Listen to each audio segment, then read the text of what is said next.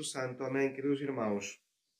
Em verdade, em verdade vos digo, que se pedirdes a meu Pai alguma coisa em meu nome, Ele vos dará. Esta insistência pedi e recebereis. O Senhor sempre insiste nesta necessidade da oração. Nós não podemos inventar qualquer desculpa é razoável para deixar a oração. A eficácia desta oração não reside em nós, nas nossas virtudes, nos nossos méritos, não é? Temos de pedir ao Pai em meu nome, é através dos méritos de nosso Senhor Jesus Cristo que nós esperamos eh, receber, é receber a, o resultado das nossas orações. Mas é necessário rezar sem interrupção. Pedi e recebereis. São Lucas é quem destaca, se calhar, este aspecto da oração em Jesus. Mais de seis vezes vai falar na oração própria que Jesus, que Nosso Senhor fazia. Se retirava para lugares afastados e fazia oração. Nosso Senhor, como se precisasse desta oração. E vai dar também São Lucas duas parábolas. Duas parábolas para insistir nesta necessidade da oração. A parábola do juiz iníquo, diz São Lucas, no capítulo 18. Diz-lhes também uma parábola para mostrar que importa orar sempre e não cessar de o fazer. E fala então: havia em certa cidade um juiz que não temia a Deus, nem respeitava os homens. E havia também, na mesma cidade, uma viúva que ia ter com ele dizendo: Faz-me justiça contra o meu adversário. Ele durante muito tempo não quis atender, mas depois diz consigo: Ainda que eu não temo a Deus, nem respeito os homens, todavia, visto que esta viúva me importuna, far-lhe justiça para que não venha continuamente importunar-me. Me deixe tranquilo, me deixe em paz. Então o Senhor acrescentou: Ouviu o que diz este juiz iníquo, e Deus não fará justiça aos seus escolhidos, que estão clamando a Ele de dia e de noite, e tardará em os socorrer. Primeira parábola, juiz iníquo. Segunda parábola, no capítulo 11, a do amigo importuno. Se alguém de vós tiver um amigo e foi ter com ele à meia-noite para lhe dizer, amigo, empresta-me três pães, porque o meu amigo, o meu amigo, acaba de chegar à minha casa de uma viagem e não tenho nada para lhe dar. E ele, respondendo lá de dentro, disser: Não me sejas importuno. A porta está agora fechada. Os meus filhos e eu estamos deitados. Não posso levantar para te dar. Digo-vos que, ainda que ele se não levantasse a dar-lhes por ser seu amigo, certamente pela sua importunação, pela sua importunação, se levantará e lhe dará tudo aquilo de que precisar. Fica bem claro então que temos necessidade de rezar e de rezar muito.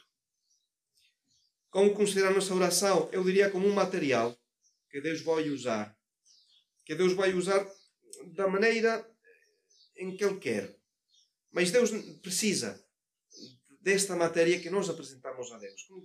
Deus é como um artista, é como um pedreiro que vai pedindo ao seu operário tijolos.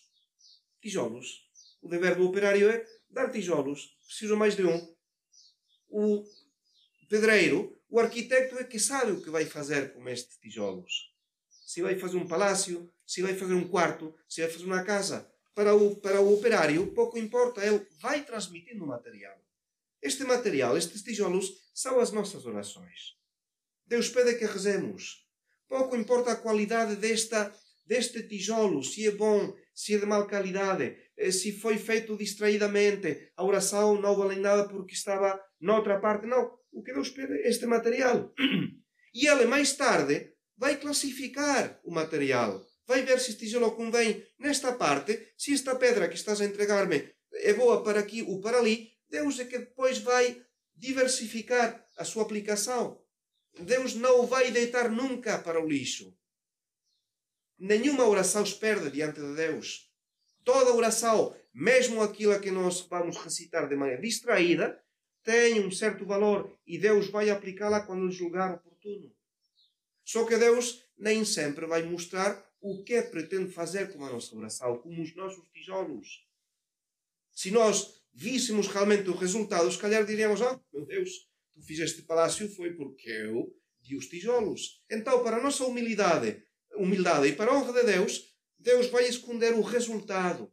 Deus não quer necessariamente que nós saibamos o resultado da nossa aportação, mas Deus pede que continuemos, que aumentemos, intensifiquemos a nossa oração. E de facto, uma coisa muito notável nas aparições de Nossa Senhora. Nossa Senhora insiste sempre que rezemos muito. Mas não, ao que parece, é de que rezemos bem. Sabemos nós que uma oração bem rezada vale muito mais que muitas mal rezadas. Mas a insistência de Nossa Senhora sempre rezai muito. Rezai muito. E de tal maneira que esta oração, de alguma maneira, é um material que Deus precisa. Quando o Senhor diz que muitas almas vão para o inferno porque ninguém reza por elas, o que está a dizer? Que se nós rezássemos mais pelos pecadores, muitos desses pecadores evitariam o inferno. Isto é, em base à nossa oração, é que Deus vai obter este resultado da salvação de muitas almas. É um mistério em Deus. Deus precisa, entre aspas, das nossas orações para fazer as suas obras mestras, no bem das almas, no bem dos corpos.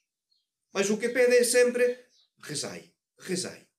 Dai-me apenas muita oração, muita quantidade, e eu próprio depois, bom, depois vou fazer um uso quando eu julgar oportuno. Daí que uma das condições, uma das condições necessárias na oração de súplica é a perseverança. Nós sabemos que uma oração é infalível quando aplicada para nós próprios pelo bem da nossa alma. Deus não pode negar nunca uma graça dirigida realmente para obtermos nós uma virtude, a salvação da nossa alma. Mas sabemos também que uma condição que tem de ser acompanhar a nossa oração é a perseverança. Uma condição essencial, essencial.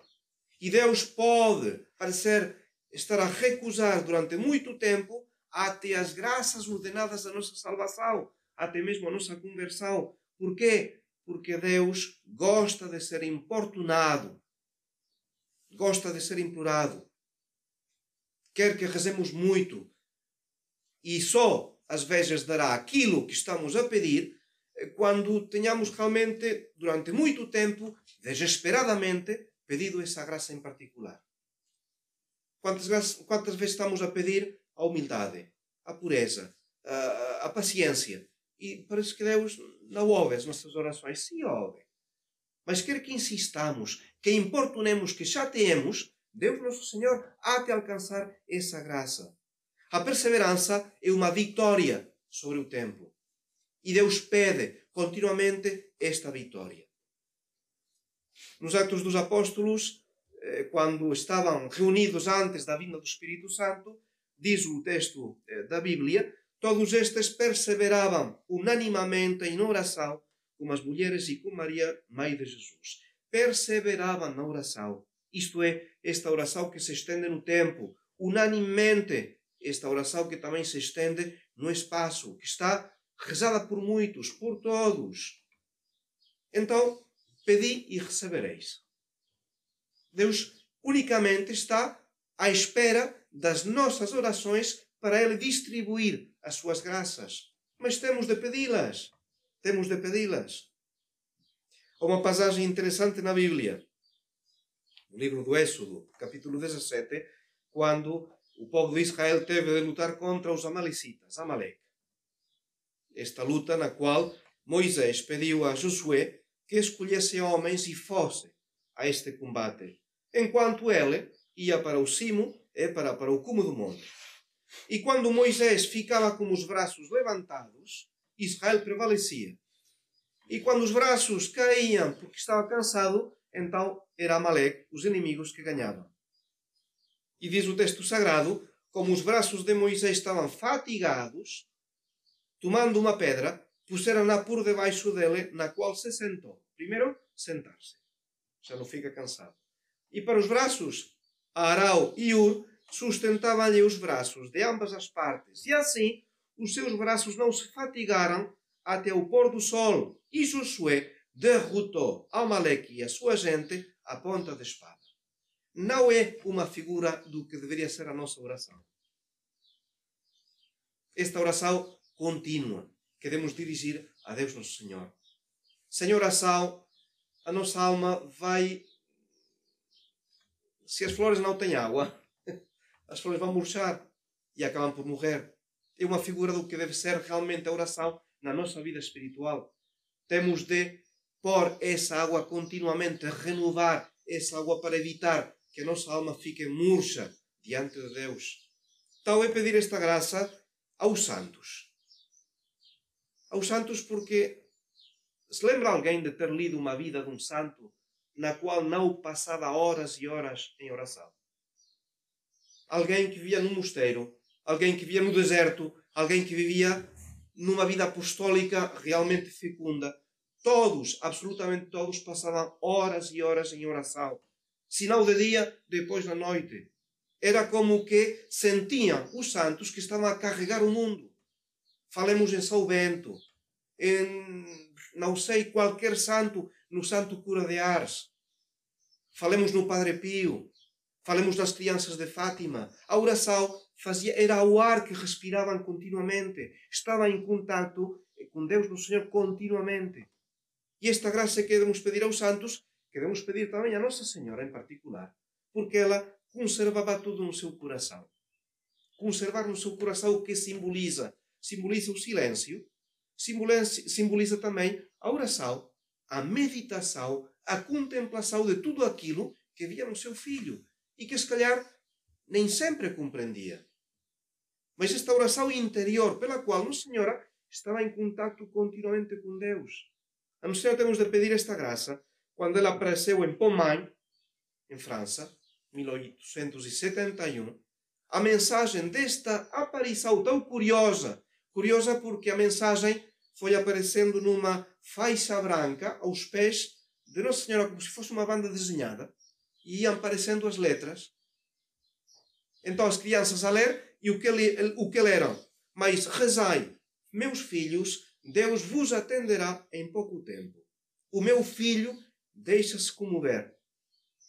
Foi toda a mensagem desta aparição aprovada pela Igreja. Pomã. Rezai, meus filhos, Deus vos atenderá em pouco tempo. Mas rezai, como dizer, não fazeis o suficiente. Rezai, dedicai-vos à oração. O meu filho deixa-se comover. E nós temos neste mês de maio, eh, como dizer, esta grande oração que é eh, o, o terço. Quem diz o terço? O rosário. O terço é, para nós, deveria ser a nossa metralhadora. O que é uma metralhadora? A definição do dicionário é arma de fogo automática que dispara repetidamente em curto espaço de tempo. É o terço. É uma arma que dispara repetidamente em curto tempo de, de, espaço de tempo. Isto é que deveria ser realmente o nosso reflexo, ter sempre o terço nas mãos. Vamos de viagem, vamos de metro, vamos de, de, de, de autocarro. O terço, o terço discretamente, mas dedicando tempo a Nossa Senhora, pedindo, rezando pelas almas que precisam. Pedi e recebereis, e assim o vosso gozo, a vossa alegria será completa. Em nome do Pai, do Filho e do Espírito Santo.